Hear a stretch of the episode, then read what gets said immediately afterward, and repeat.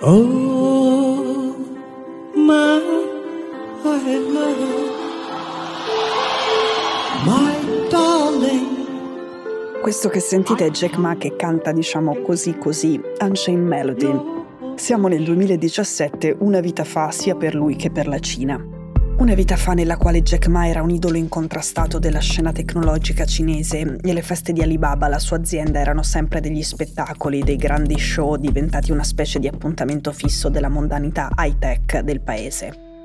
Era una vita nella quale Jack Ma rappresentava l'esempio perfetto del cinese che ce l'aveva fatta. Era lui stesso l'esempio della rinascita globale della Cina, dalla povertà alla ricchezza, dalle difficoltà ai primati mondiali. Nel 2017 Jack Ma aveva cantato a questo festival tecnologico e poi si era ripetuto in diverse occasioni, sempre nel 2017 e addirittura la Xinhua, l'agenzia stampa di Stato, a twittare le foto di una sua performance a un festival musicale. La stessa agenzia di Stato che negli ultimi due anni non ha fatto che parlare di lui e di Alibaba in tutt'altro modo, dal novembre 2020 in particolare, cioè da quando la quotazione alla borsa di Shanghai di ANT Financial, il braccio fintech di Alibaba, è stata bloccata dal Partito Comunista, ma c'è chi dice dal presidente Xi Jinping in persona. Da allora i media cinesi non hanno fatto che sottolineare le multe che il governo ha stabilito contro Alibaba e il suo comportamento monopolistico, aggressivo, predatorio, sbagliato. Dal 2020, infatti, è iniziata una vera e propria guerra tra il Partito Comunista e le cosiddette piattaforme, quelle di cui Alibaba è la regina indiscussa. Qualche giorno fa NT Financial ha comunicato che Jack Ma ha rinunciato al controllo del gruppo è il segnale. La guerra è finita.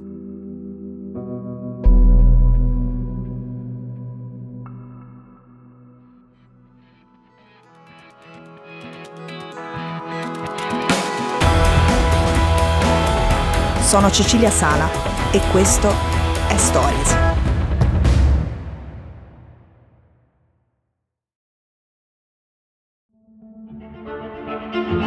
I applied for Harvard for 10 times rejected.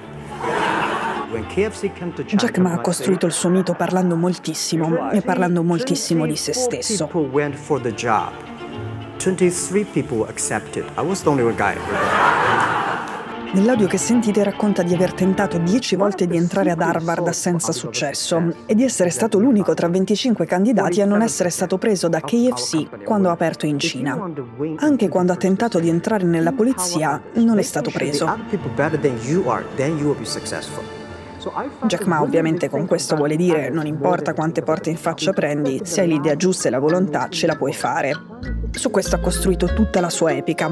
Figlio di un'operaia e di un fotografo appassionati di Pintan, i cantastorie, poi Hansu, la sua città d'origine, quella che Marco Polo definì la città più bella del mondo, e poi le lezioni di inglese, l'ispirazione di Forrest Gump, l'occasione di andare a Seattle come interprete per businessmen cinesi, la scoperta di Internet la constatazione che non esistevano pagine web sul suo paese. Il ritorno a casa e la nascita di China Pages, un'indicizzazione delle aziende cinesi alla ricerca di clienti all'estero. Un'idea che tenta di vendere al governo senza riuscirci, ma ottiene un lavoro ministeriale e si trasferisce a Pechino. Poi nel 99 arriva la svolta. Con un gruppo di amici crea Alibaba, un e-commerce business to business. Jack Ma è talmente convinto che l'idea funzionerà che si fa riprendere mentre ne parla per la prima volta con i suoi amici. Parla di un'impresa globale, di lavoro duro, della necessità di lavorare di più di quanto lavorino alla Silicon Valley. E termina il discorso così. Tra 5 o 10 anni l'obiettivo è la quotazione in borsa.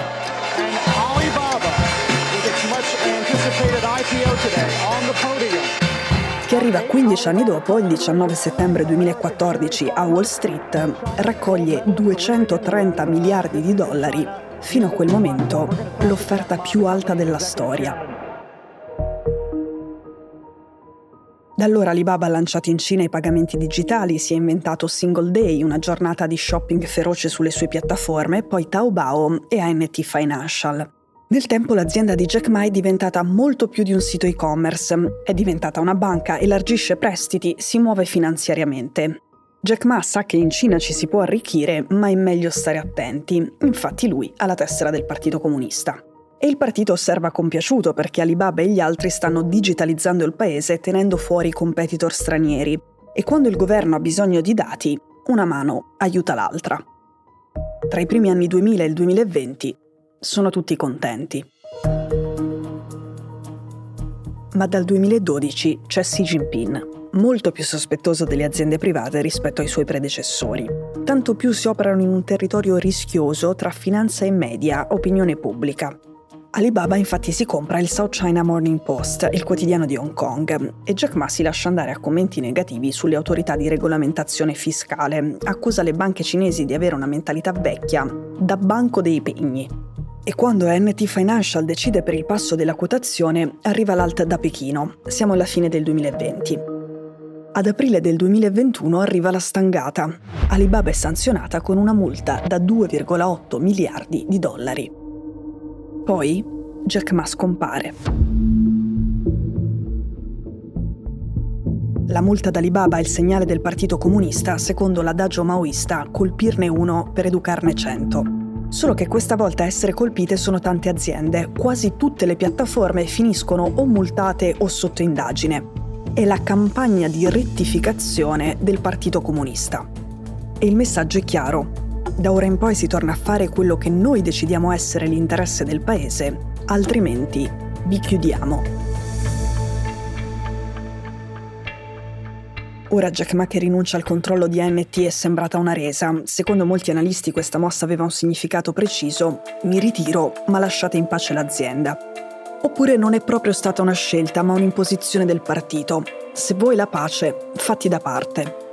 Comunque sia andata ha funzionato. Qualche giorno dopo l'annuncio i media nazionali sono tornati a parlare bene di Alibaba. Il segretario del partito di Ansu ha visitato l'azienda, ha parlato di un nuovo accordo e ha prospettato un futuro luminoso per Alibaba.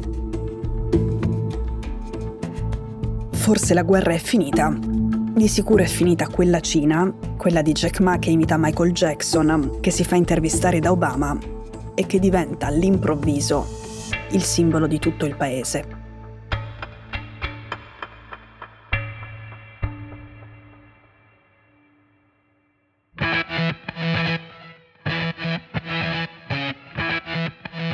Stories è un podcast di Cecilia Sala prodotto da Cora Media. La cura editoriale di Francesca Milano.